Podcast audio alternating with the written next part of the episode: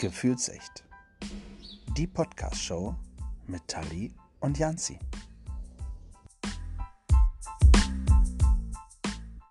Buongiorno, Labdien, Bonjour oder wie man bei uns im Norden sagt, Moin zu einer neuen Folge von Gefühlsecht, die Podcast-Show. Und mich hat es heute nach Berlin verschlagen.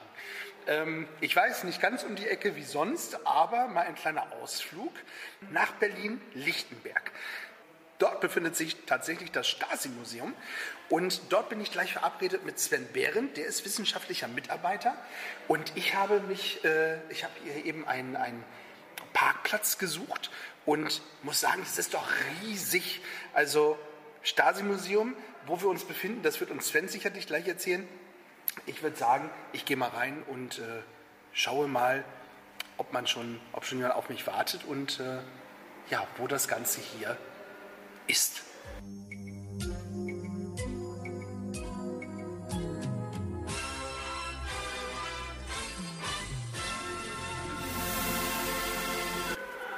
So, da ist er. Einen wunderschönen guten Morgen, lieber Sven. Hi, schönen guten Morgen. Ich freue mich, dass ich äh, bei euch sein darf. Ja, wir freuen uns auch, dass du hier bist. Du bist der, ja, kann man schon sagen, der erste Besucher seit sieben Monaten. Wahnsinn. Äh, wir eröffnen erst wieder im Juni. Äh, also schön, dass du da bist. Schön, wie gesagt, nochmal, dass ich da sein darf. Frisch getestet heute Morgen und trotzdem ähm, sind wir hier auf Abstand, logischerweise, so wie sich das Corona-konform gehört. Ich habe hier vorne auf dem riesen äh, Gelände geparkt und ähm, bin jetzt hier bei euch am Stasi-Museum. Was war das vorher? Also äh, das ist ja nicht nur ein Museum, sondern das war ja irgendwas. Ja, wir stehen hier gerade im, im Eingangsbereich vom Stasi-Museum.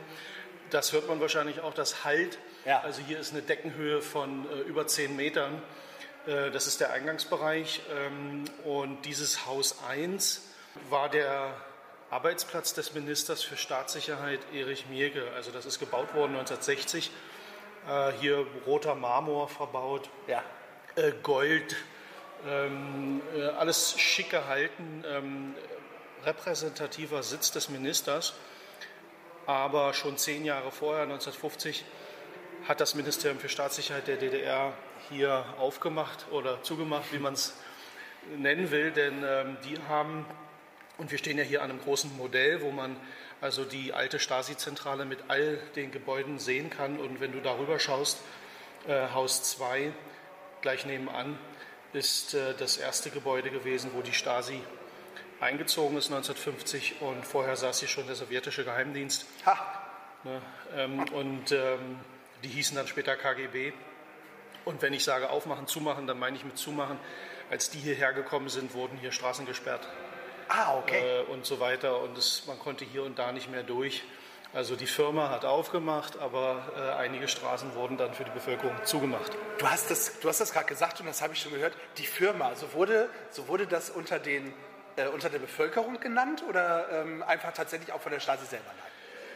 Ich bin ja ein bisschen zu jung, um dabei gewesen zu sein, quasi in der Firma. Also ich bin 75 geboren, bin jetzt Mitte 40 und ähm, ob die untereinander auch mal von der Firma geredet haben, möglich ist es, nee, aber spaßenshalber haben die DDR-Bürger immer gesagt, der ist doch bei der Firma, so, also der ist bei der Stasi. Es gab auch die Begriffe Horch und Guck, Horch und Greif, äh, Abteilung Gummiohr, der dritte Mann, also äh, Memphis von MFS, Ministerium für Staats in Memphis, also gab es viele fantasievolle Bezeichnungen für die Firma. Wahnsinn. Also es ist schon wirklich, ähm, wirklich groß. Ähm, wir stehen hier im Foyer, du hast es schon gesagt. Hier, hier ist noch äh, einiges. Hier stehen zwei Skulpturen, Denkmäler, würde ich mal sagen. Die Skulpturen passt schon besser. Kulturen, ne? Statuetten oder so. Hm. Ja. Ähm, den einen kenne ich, das ist äh, Marx, wenn ich das richtig. Ähm, Karl Marx, ja. Karl Marx, genau. Und äh, den anderen, den kenne ich nicht.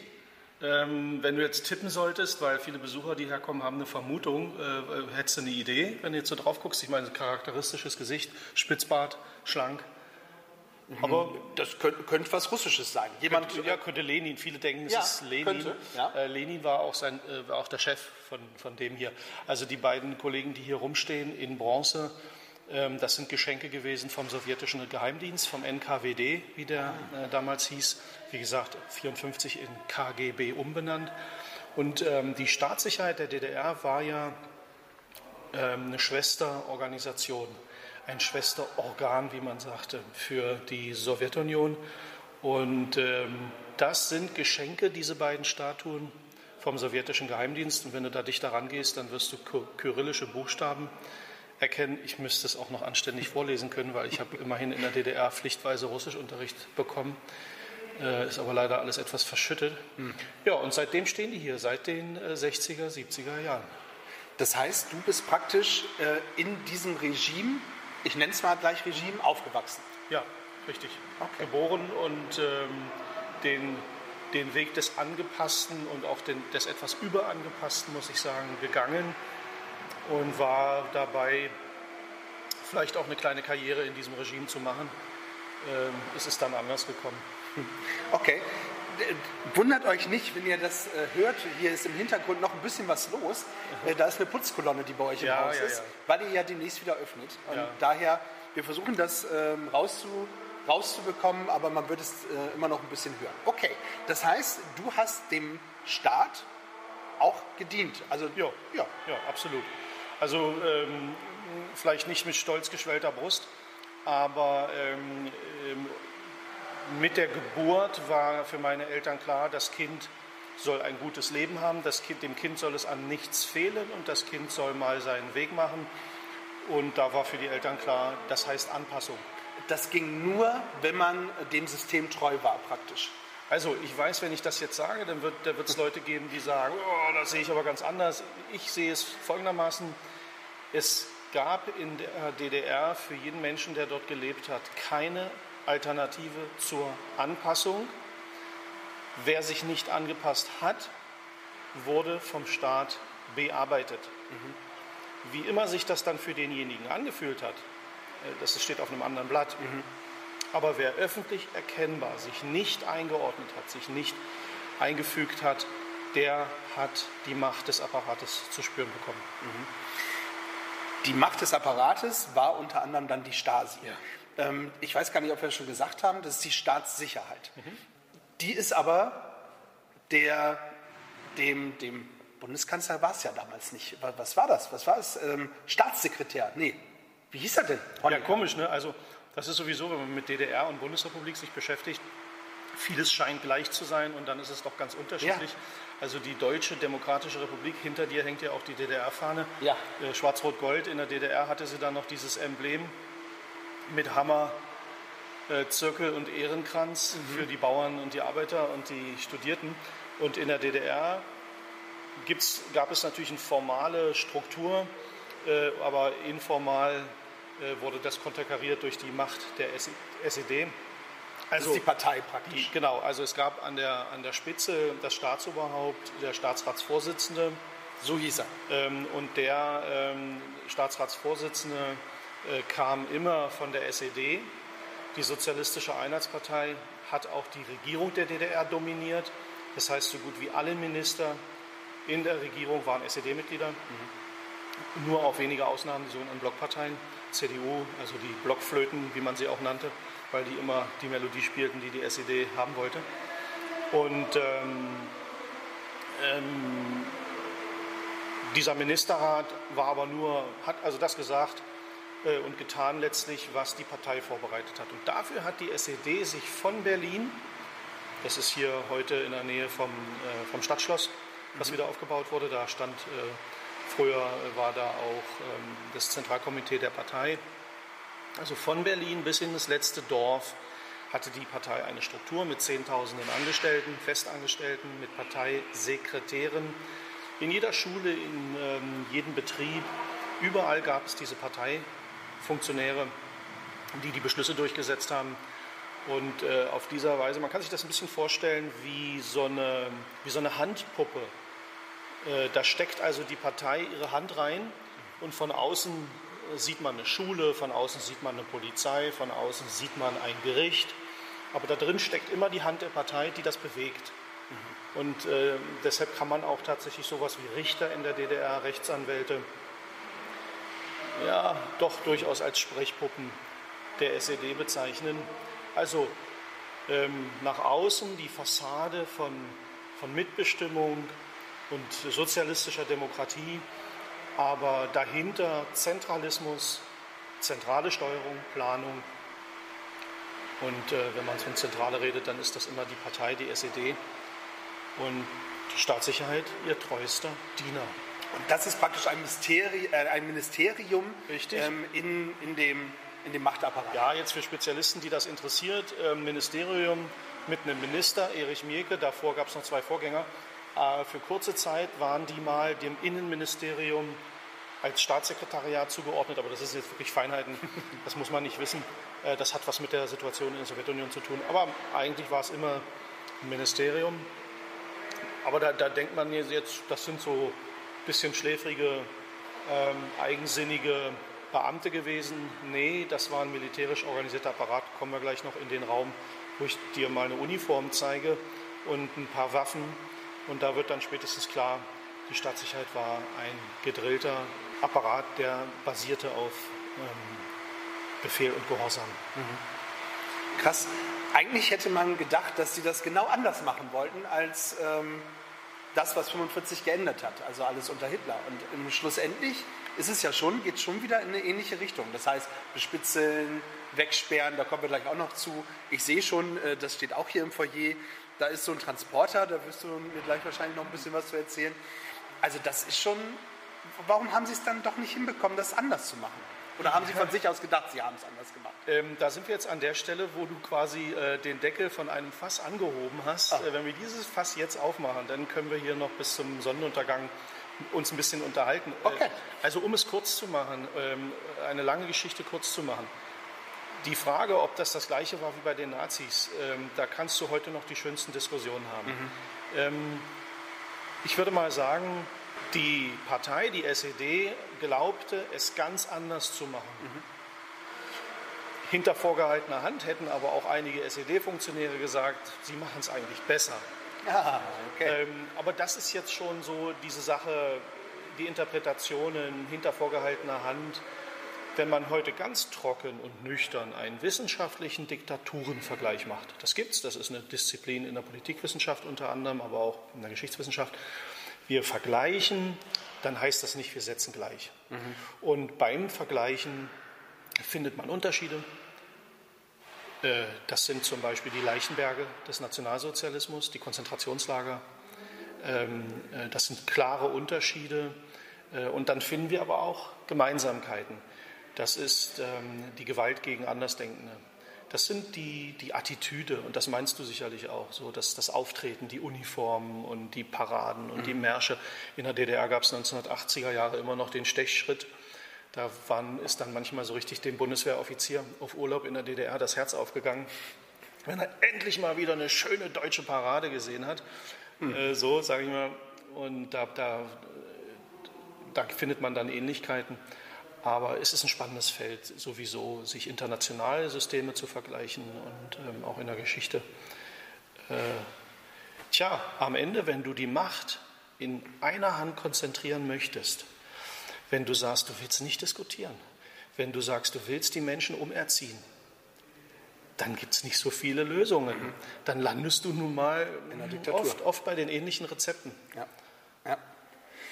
Ach Mensch, äh, ich war tatsächlich mh, mm, nach der Wende, Anfang der 90er, äh, habe ich mich beworben, äh, kleiner, kleiner äh, Fun Fact, beim Bundesgrenzschutz. Und da habe ich mich, da waren natürlich auch viele aus dem damaligen Osten, die da hingekommen sind. Und ähm, die haben damals ähm, auch gesagt, Mensch, es war ja gar nicht alles so schlecht. Ich meine, das haben, sie, haben ja alle gesagt. Aber grundsätzlich, ich habe mich da ein bisschen informiert, das Schulsystem zum Beispiel war mit eines der besten. Habe ich gehört. Sagt wer? Naja, sagt derjenige, mit dem ich gesprochen habe. Ja. Also, dass da auch nicht alles richtig lief, war auch eine Ministerin, das war Frau Honecker, äh, die äh, dort äh, Ministerin war für Bildung und ähnliches. Da ja, ging die auch Ehefrau, einiges. Die Ehefrau des Parteichefs Erich Honecker war, ja, sie wurde auch die lila Hexe genannt. man kennt sie so, so die hatte graue Haare und so eine Lockenfrisur. Mhm. Und äh, bei meiner Oma war das auch so. Die ging dann zum Friseur und dann kriegten die so eine Blauspülung. Damit die grauen Haare nicht so gelbstichig sind. Und äh, wenn man da zu viel von genommen hat, dann das äh, sieht man öfter heute noch bei Politikern, äh, dann werden die so, kriegen sie einen lila Stich. Und mhm. darum sagte man immer, Frau Honecker, die lila Hexe. Ähm, Spaß beiseite, das war eine eisenharte Dogmatikerin. Mhm. Frau Honecker war zuständig für die Volksbildung, die sogenannte, für die Schulen, aber auch für die Umerziehungsanstalten. Mhm. Äh, Jungwerkhof Torgau, also gnadenlos, uneinsichtig bis zum Schluss. Ähm, aber das war jetzt, glaube ich, nicht deine Frage. Nee, das Schulsystem. Sondern, Man hätte einiges da noch von übernehmen ja, können. Äh, also auch, zum Beispiel das, das Gleichgestellte. Da machen wir jetzt auch quasi ein Fass auf, äh, wo viel drin ist. Ähm, äh, okay. aber auch da an der Stelle, es geht immer darum, dass man korrekt ist in den Begriffen. Und wenn man dann so, eine, so ein Gespräch jetzt führt, Mensch, war das damals besser, war das schlechter ähm, als heute, da müssen wir erstmal anfangen, Begriffe definieren. Was ist gut, was mhm. ist schlecht, was ist besser. Was ist, wenn wir über Schule reden? Was meinen wir damit? Schule in der DDR hat nichts zu tun mit Schule heute. Schule war damals was ganz anderes, ähm, hatte ganz andere Bestandteile. Wehrunterricht, Wehrsport, ideologische Umerziehung. Ähm, das war oft ein, Ganztagesangebot mit, mit, mit Kursen und was da alles noch stattfand ähm, und auf ganz andere Art und Weise. Dann war da die kommunistische Jugendorganisation, die FDJ und die Pioniere die ganz selbstverständlich in der Schule den Ton angaben. Also da muss man das immer auseinander äh, klamüsern, was meint man damit.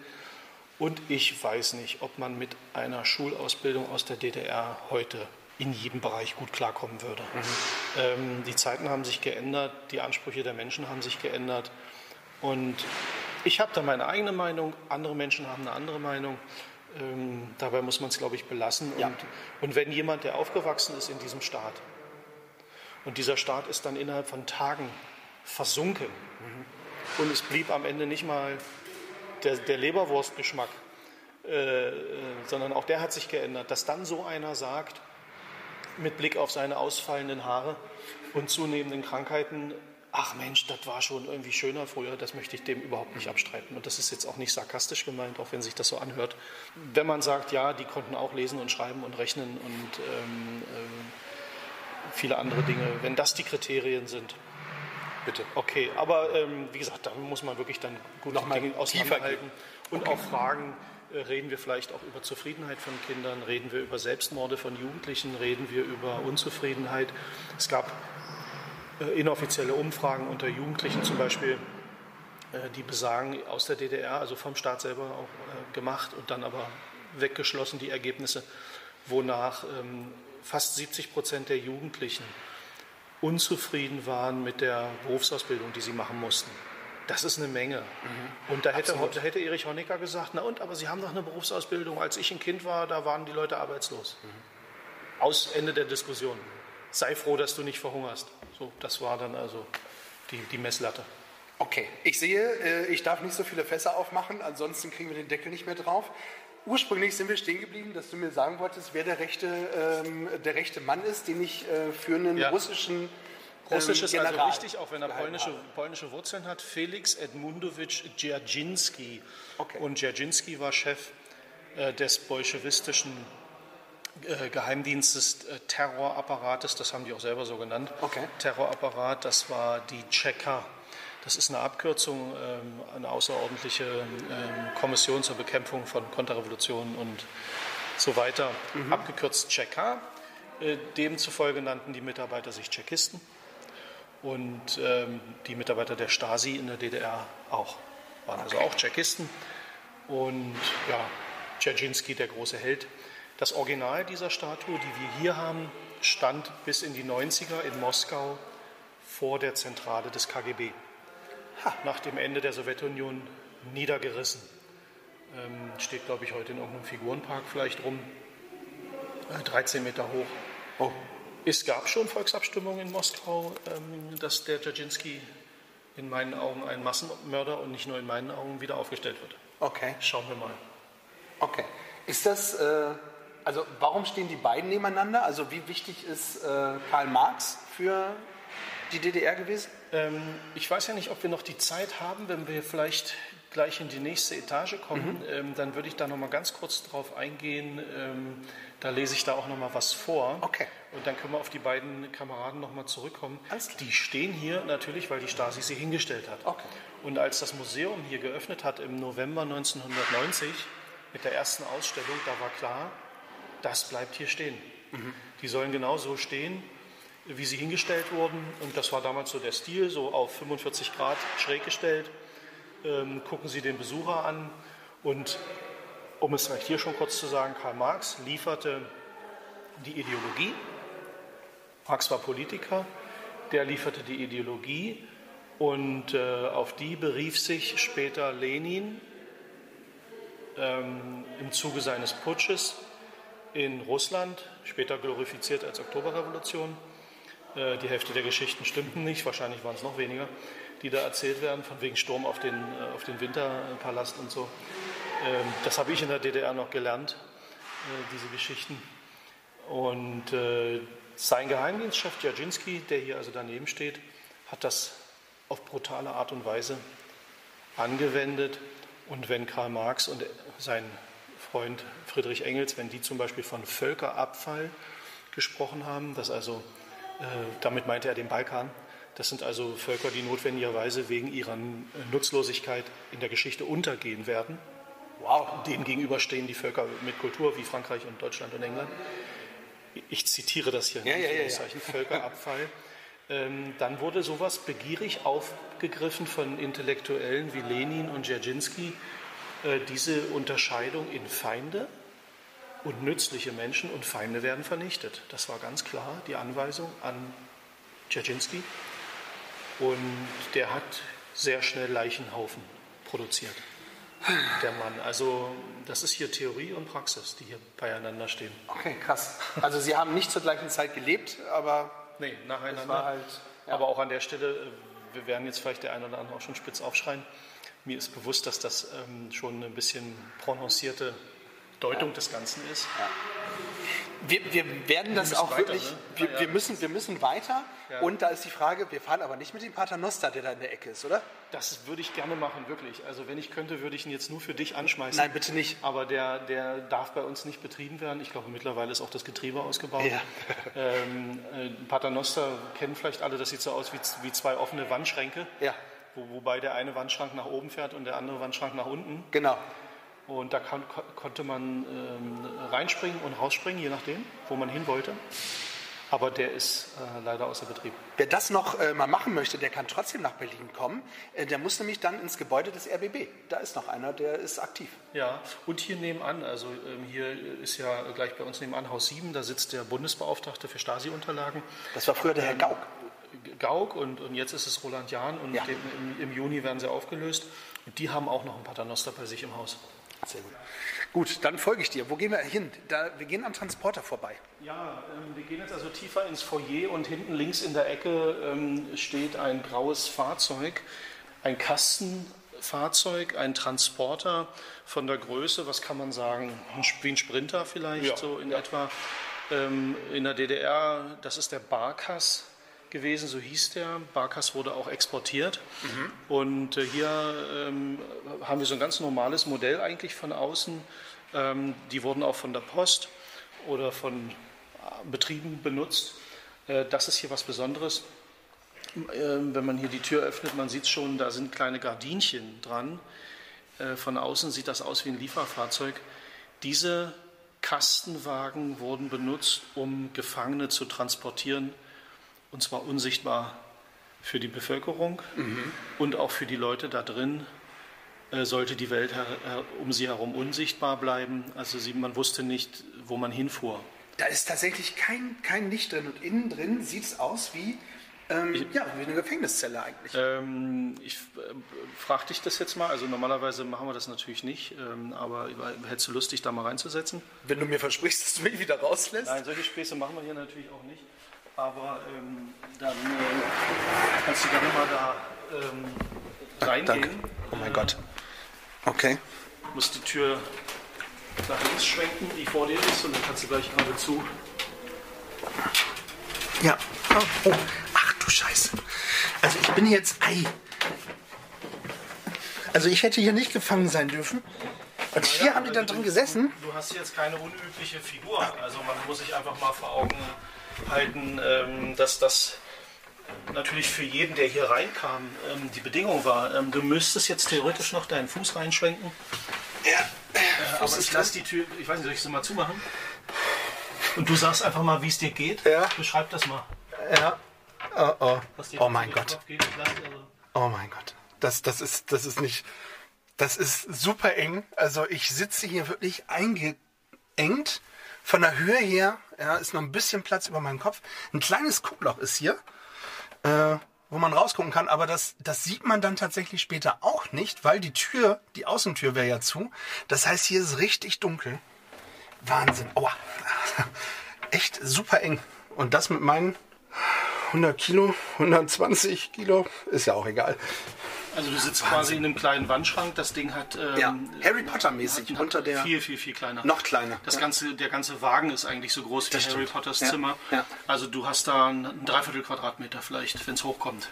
Wahnsinn. Ähm, du hast jetzt munter geredet da drin. Zu DDR-Zeiten hätte jetzt der Mitarbeiter der Staatssicherheit gegen die Tür geschlagen. Das machen wir jetzt nicht. Und hätte gerufen, Ruhe da drin. Hier Mhm. Okay. durfte nicht gesprochen werden.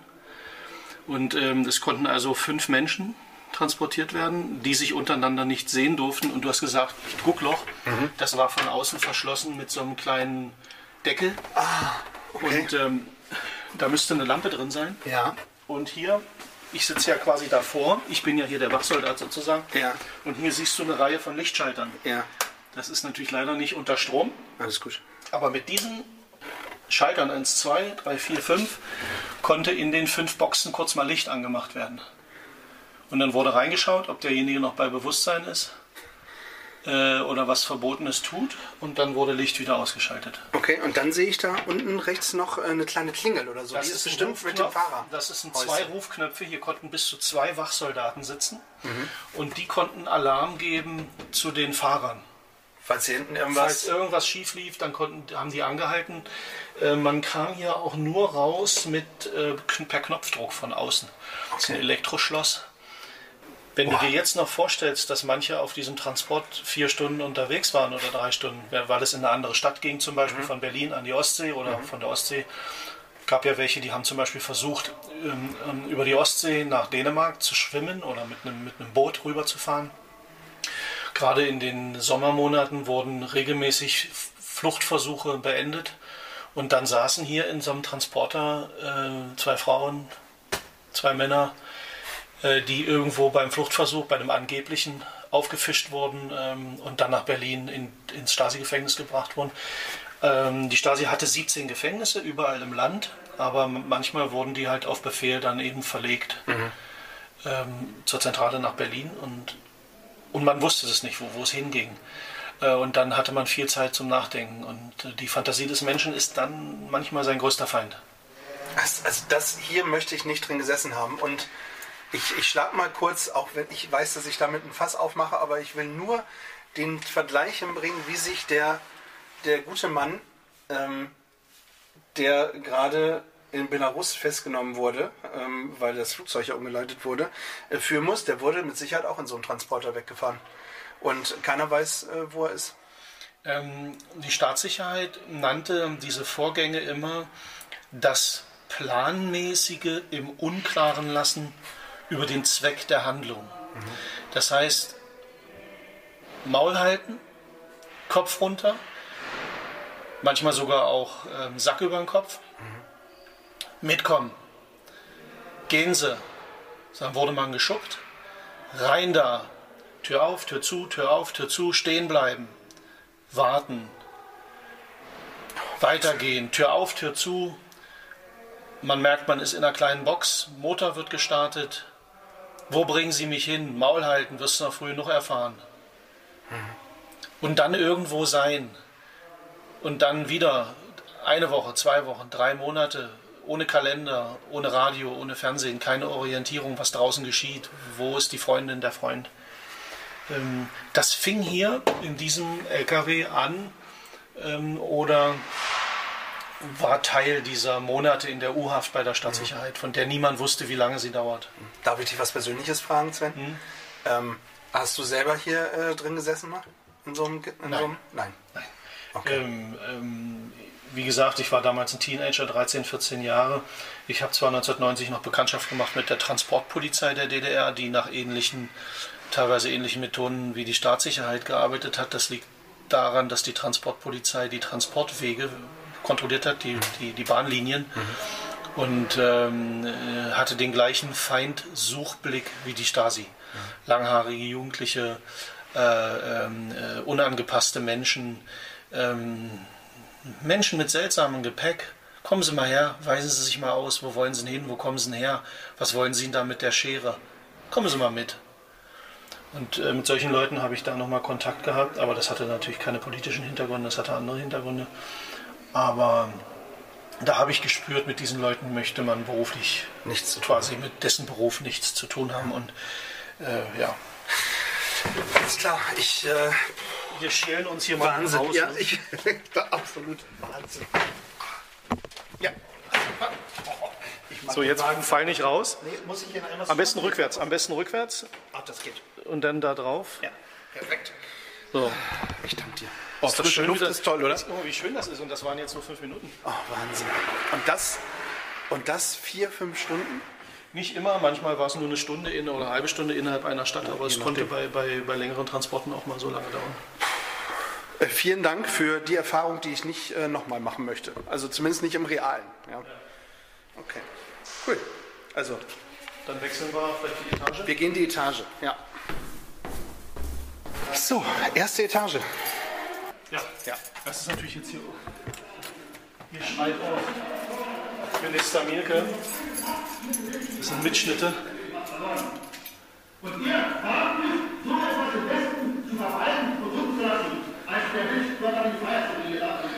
Ja, hier ist ein Raum, wo Bilder vom Minister sind und wo man auch seine Stimme hört. Okay.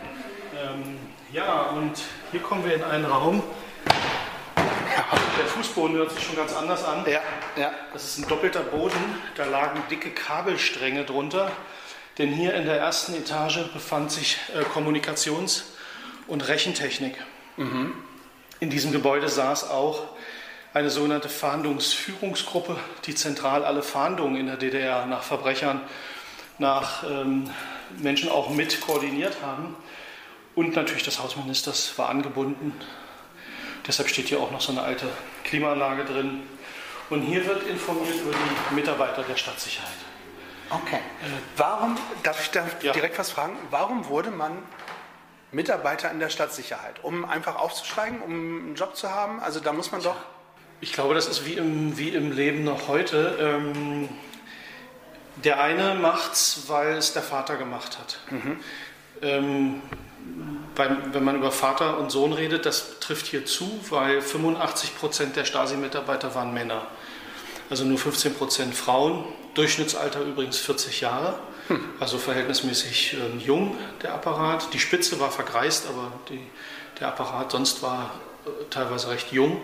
Ähm, manche, und das sieht man hier auch, also wenn du hier mal rumkommst, wir haben hier einen Auszug aus einer Akte eines Stasi-Mitarbeiters. Ähm, und äh, da steht auch sein Name und so weiter. Und der hat eigentlich studiert und hat was ganz anderes gemacht. Okay. Und der wurde erst später angeworben. Ähm, da drüben zeige ich dir gleich, man konnte ja schon eine Ausbildung bei der Stadtsicherheit machen, aber der kam erst später dazu. Und da hat man vorher natürlich die Familie durchleuchtet. Und das ist eben hier ganz typisch. Der Vater, die Halbschwester, der Bruder und die Schwägerin dieses Mannes hier, Norbert heißt er, äh, Volker, ähm, waren bei der Staatssicherheit schon. Und das ist ganz typisch. Mindestens die Hälfte der Neueinstellungen hatten schon einen Verwandten bei der Stasi. Okay. Das heißt, Das heißt, haben- eigentlich wurde man reingeboren. Mehr oder weniger. Ja, und äh, das, da gab es auch üble Fälle, wo, wo, wo Kinder das nicht wollten. Und wo der Vater dann das Kind versucht hat zu brechen. Äh, über Aufenthalt an irgendwelchen Kadettenschulen ähm, oder ähm, ähm, in Jugendanstalten.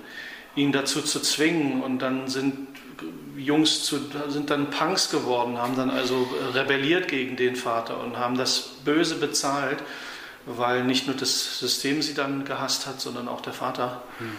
Ähm, da wurde oft dann so ein, so ein, moralischer Druck auch aufgebaut. Und für viele war es aber eine Art Ehre. Es war eine Elite im Staat und zu dieser Elite gehören zu dürfen, war für viele eine Auszeichnung. Es war spannend.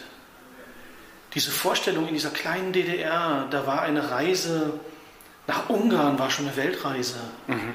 Äh, Norwegen, Schweden, vergiss es. Also für alle die, die das, die das ja. nicht wissen, die noch wirklich auch zu jung sind, ähm, Reisen war nicht erlaubt. Also außer in die äh, befreundeten Staaten. Staaten. Also man konnte Dazu nach, gehörte nach Ungarn. Polen, man konnte nach Polen, man konnte in die Tschechoslowakei, größtenteils auch ohne Visum. Also man brauchte einen Ausweis, aber man musste nicht vorher ein Einreisevisum beantragen. Mhm. Aber schon für Ungarn und Bulgarien brauchte man ein Visum. Okay. Das heißt, nicht jeder konnte nach Bulgarien und Ungarn reisen. In die Sowjetunion schon gar nicht. Die Sowjetunion hat nämlich nur ganz bestimmte Leute ins Land gelassen. Es war alles nicht so einfach und dementsprechend war die Welt klein. Und ähm, es gab Werbeplakate ähm, für bewaffnete Organe in der DDR und da waren große Schiffe drauf, äh, große Maschinen, schnelle Motoren.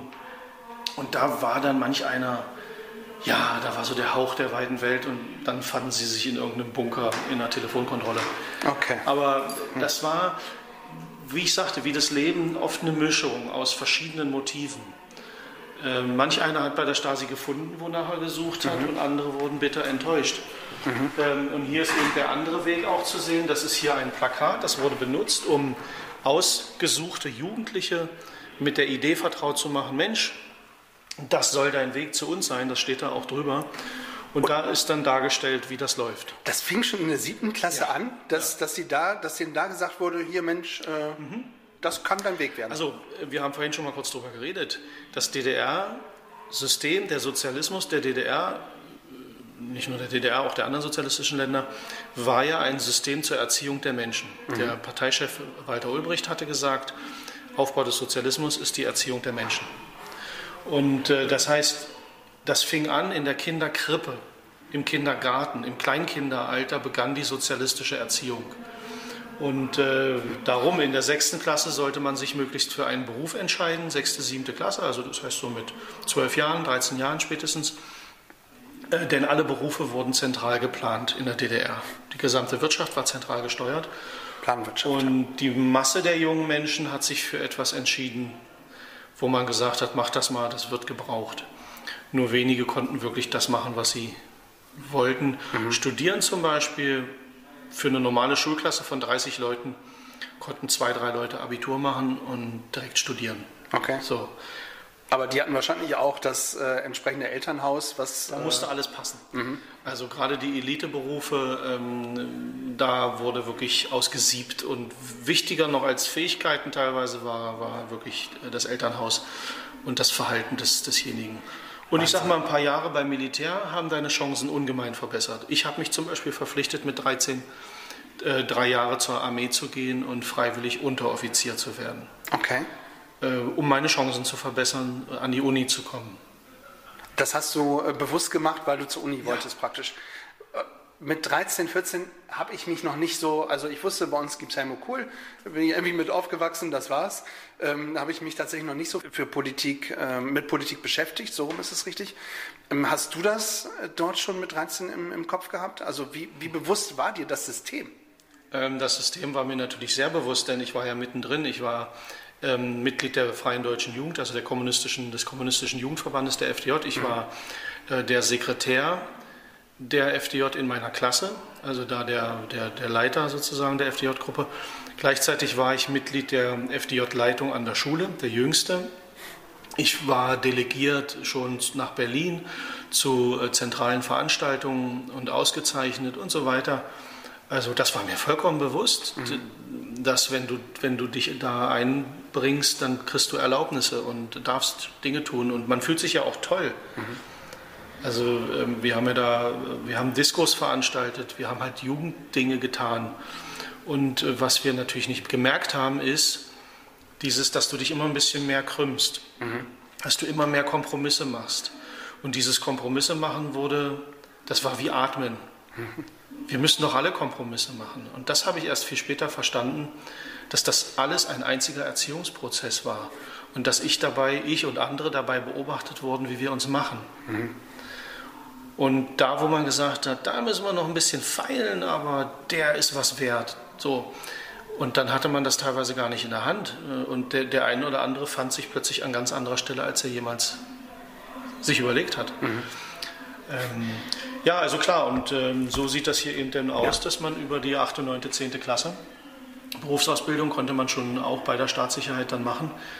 Ähm, und typisch war eine langjährige Mitgliedschaft bei Männern. Also das ganze Leben bei der Stasi war absolut keine Seltenheit. Mhm. Krass. Wie alt warst du, äh, als die Mauer gefallen ist? 14? 14. 14. 14.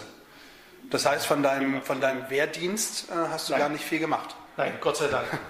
Äh, das war, das muss ich wirklich so sagen, weil dann stand mir die Möglichkeit der Bundesrepublik zur Verfügung, den Wehrdienst zu verweigern. Mhm. Und genauso schnell, wie ich mich in der DDR verpflichtet habe, mhm. habe ich in der Bundesrepublik verweigert. Und zwar mit derselben Überzeugung. Mhm. Und da erkenne ich da den, den Opportunisten, der, der sozusagen im neuen System sofort wieder verstanden hat, was die Möglichkeiten sind und zack, bumm, habe ich verweigert und habe schön bequemen Bürojob gekriegt in einem Umwelt, äh, Umweltverein und habe da quasi mir den Hintern breit gesessen und äh, bin um den Wehrdienst drumherum gekommen. Äh, hast du dann, hast du dann ähm, dich auf, damals waren es acht Jahre, glaube ich, äh, verpflichtet nebenbei oder hast du wirklich den Zivildienst gemacht? Was meinst du jetzt? In der Bundesrepublik? Mhm, oder? Ja, Bundesrepublik? Nee, also da war ja dann Zivildienst, war mhm. ja, waren damals, was waren das, 18 Monate musste mhm. man da, glaube ich, machen. Das, das hast du gemacht? Genau. Okay, weil man konnte tatsächlich auch ja noch... Ähm, sich, also ich habe mich beim Roten Kreuz engagiert, zum Beispiel ja. bei der Bereitschaft. Und da musste ich dann, äh, acht Jahre waren es, wo ich mich angemeldet hatte, wurde dann immer mal auf fünf Jahre runtergesetzt, ja. mich engagieren und das wäre, wäre dann Gottes auch meine... Willen, ich hatte doch gar nicht vor, mich zu engagieren. Okay. Das hatte ich wahrscheinlich auch in der DDR nicht wirklich, mhm. sondern ich habe immer nur das, das, das nächstliegende getan, was man tun muss, um das nächste Ziel zu erreichen. Mhm. So, und, und äh, das ist wirklich immer nur... In der DDR gab es da, glaube ich, eine schöne Formulierung für immer mit dem Arsch an der Wand lang. Mhm. So, also immer nur auf die Vorteile bedacht sein und so habe ich das zumindest gehandhabt. Mhm. Ja. ja. krass. Lass uns, lass uns zu den inoffiziellen gehen. Das, ja, das heißt, inoffizielle Mitarbeiter, ähm, das heißt, sie standen nicht auf der, doch, die standen auf der Gehaltsliste der Stasi praktisch, aber sind nicht offiziell Mitarbeiter gewesen. Also sie standen nicht auf einer Gehaltsliste, denn sie haben kein Gehalt bekommen. Ah. Aber sie standen auf einer Mitarbeiterliste. Es gab, äh, da gab es natürlich keine Liste, aber es gab eine Kartei mhm. und die Informanten waren ähm, natürlich registriert. Das ist ähm, ziemlich kompliziert, damit nicht jeder rauskriegt, ähm, wer das ist und so weiter. Aber du siehst hier links in diesem Raum, in dem wir jetzt stehen, so viele kleine Kästchen an der Wand. Ja. Und äh, mit Abkürzungen, meistens drei Buchstaben. Und das sind die verschiedenen äh, Informantenarten. Die Staatssicherheit hat das in Klassen eingeteilt. Ich, soll ich dir sagen, welchen ich davon kenne? Ich kenne den IM, das ist der inoffizielle Mitarbeiter, oder? So, rechts? Ja. Der IM. Äh, das ist richtig. Und dann steht hier die offizielle, äh, steht hier auch dazu, wie die, äh, was die gemacht haben. Ähm, und die wurden einsortiert. Und die meisten waren die IMS. Ich lese das mal vor. Mhm. Inoffizieller Mitarbeiter zur politisch-operativen Durchdringung und Sicherung des Verantwortungsbereiches. Und da haben wir die Aufgaben des Informanten. Okay. Der durchdringt seinen Verantwortungsbereich.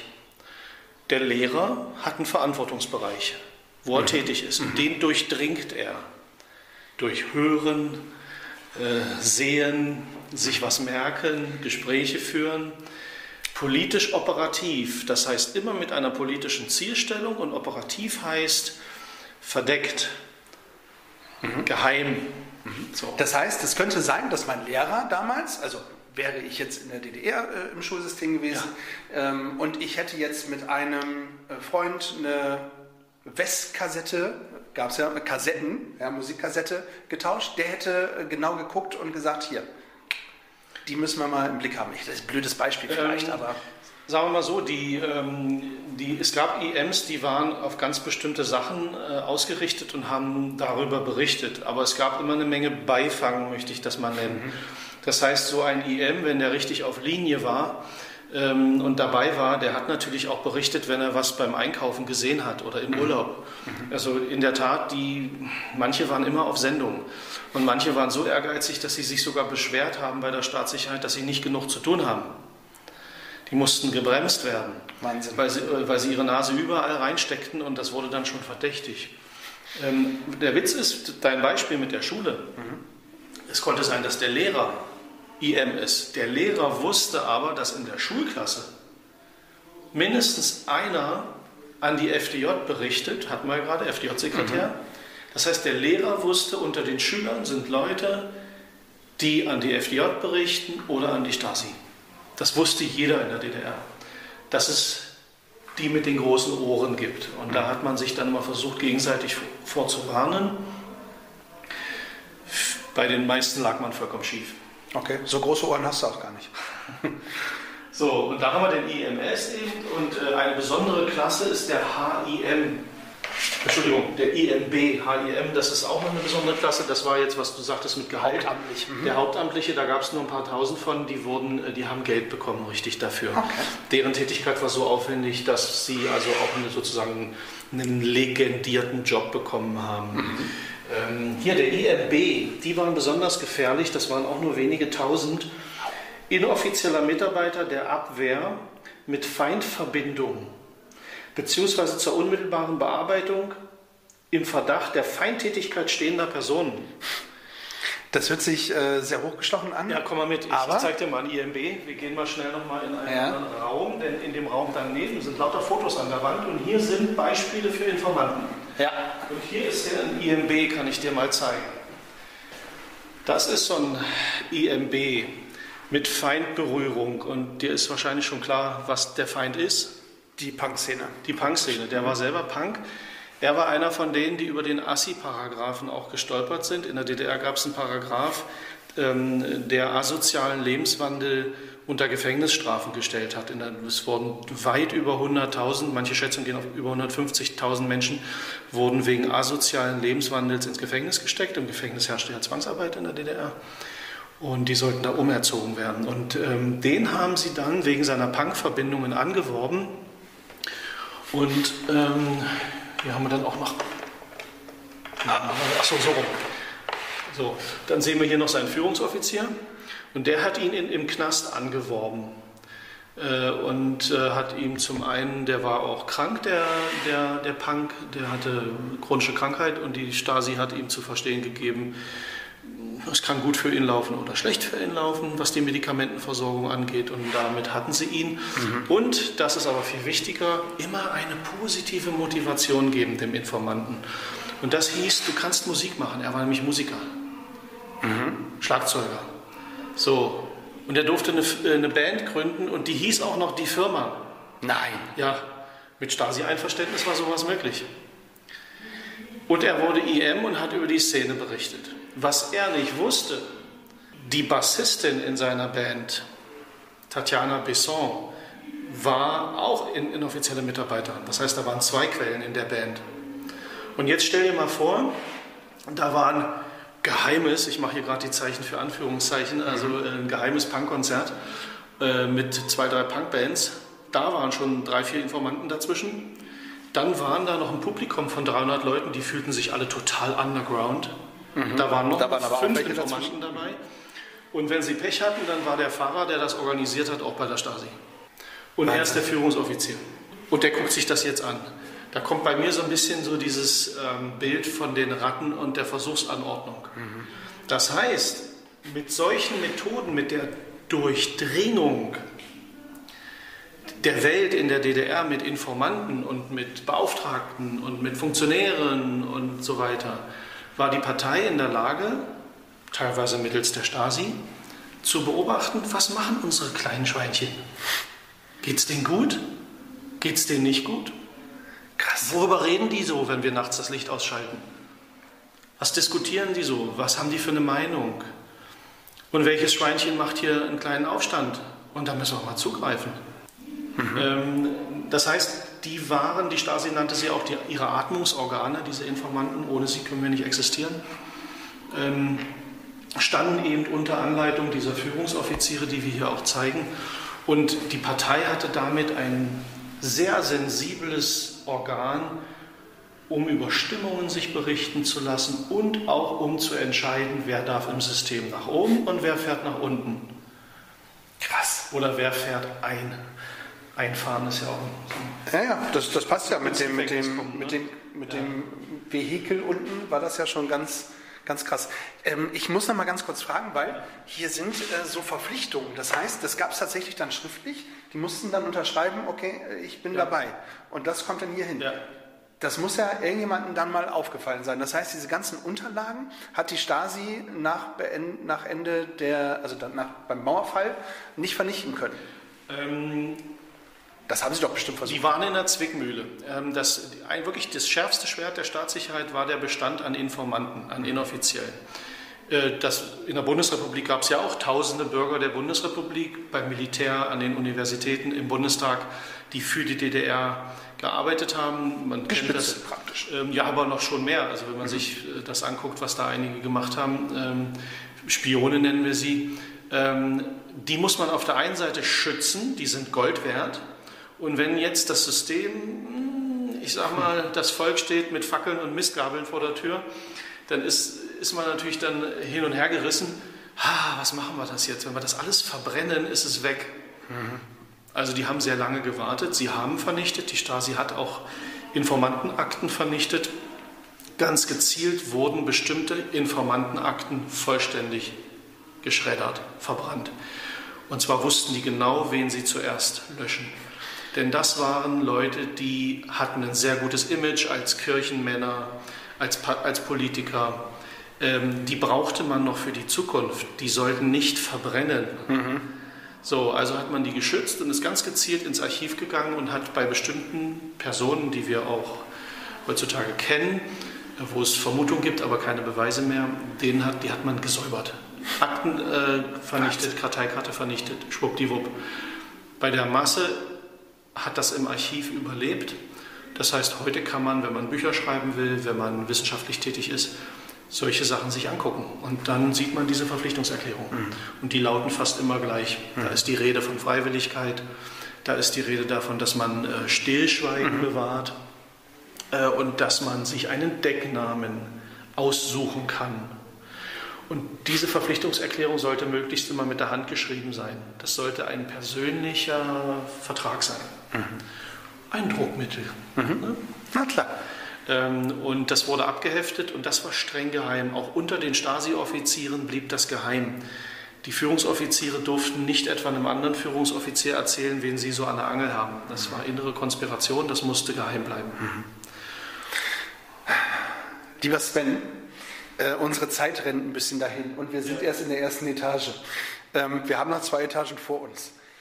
Hast du noch einen Augenblick Zeit für uns? Ich habe alle Zeit der Welt. Okay, die ZuhörerInnen, die lassen wir jetzt mal hier mit den inoffiziellen Mitarbeitern, ich glaube, in, in, in den Schlaf gehen. Jo. Und äh, wir machen einfach eine zweite Folge. Und wenn ich schon mal da bin, dann äh, bleiben wir hier und ihr hört das in der nächsten Folge. Ja, oder gibt es noch irgendwas zu den Inoffiziellen zu sagen? Hast du noch irgendwas? Nö. Also es gibt mit Sicherheit eine ganze Menge, aber Das ist ein ahnenfüllendes Thema Ja. ähm, natürlich, denn es geht um Verrat. Es geht um Verrat an Freunden, an Ehefrauen, an, an Ehemännern. Also es geht äh, um Verrat im engsten Familienkreis. Ähm, der Verratene fühlte sich betrogen. Der Betrüger fühlte sich betrogen von der Stasi. Ähm, wer ist am Ende schuldig? Einer hat mit dem Finger auf den anderen gezeigt. Ähm, ja, sie haben mich bedroht. Ähm, ich musste das tun. Ich hatte Angst. Ähm, also das ist ein, ein, ein, ein Staat, der Bürger benutzt, um andere Bürger systematisch anzulügen, tut etwas Falsches. Ähm, ich würde, also das ist meine ganz private Meinung, ich bin auch heute der Meinung, dass das sich nicht gehört in einem Rechtsstaat. Es soll professionelle, psychologisch geschulte Agenten geben, Undercover-Agenten. Aber die sind vom Dienstgrad her, was weiß ich, Polizeirat, die haben eine Versicherung, die kriegen mal eine schöne Rente für die Arbeit, die wissen, was sie tun, das sind Profis, die können sich auch mal zurückziehen, wenn es gefährlich wird. Ähm, die kriegen eine Legende verpasst, eine Anständige, die haben später neue Papiere, die können vielleicht woanders leben. Das ist professionell, aber was, was, was meiner Meinung nach zerstörerisch für die Leute ist, die man benutzt, ist dieses V-Mann-Wesen. Das heißt, Leute, die dafür nicht ausgebildet sind, ähm, zum Lügen zu benutzen, auch wenn es einer guten Sache dienen soll. Ähm, ich finde, das macht man nicht und das hat eben auch mit den Erfahrungen der DDR zu tun. Ja. Äh, warum sich das eigentlich nicht gehört, sondern das sollen Profis machen, die dafür ausgebildet wurden. Ich glaube, ein guter Schlusssatz für die erste äh, Folge. Wie gesagt, spontan ähm, machen wir einfach gleich noch eine Folge. Ich darf erstmal Danke sagen für ja. Teil 1. Ja, ich, ich, leide so ein bisschen an dem Radiosyndrom. Ne? Also das heißt, wenn du mich einschaltest, dann höre ich nicht mehr auf zu quatschen. Äh, insofern ist es jetzt mehr geworden, aber mir macht es großen Spaß. Also ich arbeite gern hier und ich, freue mich, man, dass du hier bist. Man merkt das auch, man merkt das und mir macht es auch Spaß und ich habe Lust. Ähm, ich kann schon mal ein bisschen teasern. Wir gehen gleich hoch äh, in die zweite Etage. Da saß äh, der Minister. Ja. Der Herr Mielke. Und wir gehen noch hoch in die dritte Etage. Da, da müssen wir unbedingt noch vorbeigucken. Ähm, du musst die Gießkanne noch sehen. Die, die Gießkanne? Die, die fotografierende Gießkanne äh, oh, okay. und der fotografierende Schlips. Und dann habe ich noch so eine schicke Handgelenkstasche, die zeige ich dir mal, ob die dir gefällt. Und die, und die, ob ich die mitnehmen darf oder nicht, das hören wir beim nächsten Mal bis hierher darf ich erstmal sagen, liebe Zuhörer, liebe Zuhörerinnen, vielen Dank fürs Zuhören und stay tuned und bleibt gefühlvoll.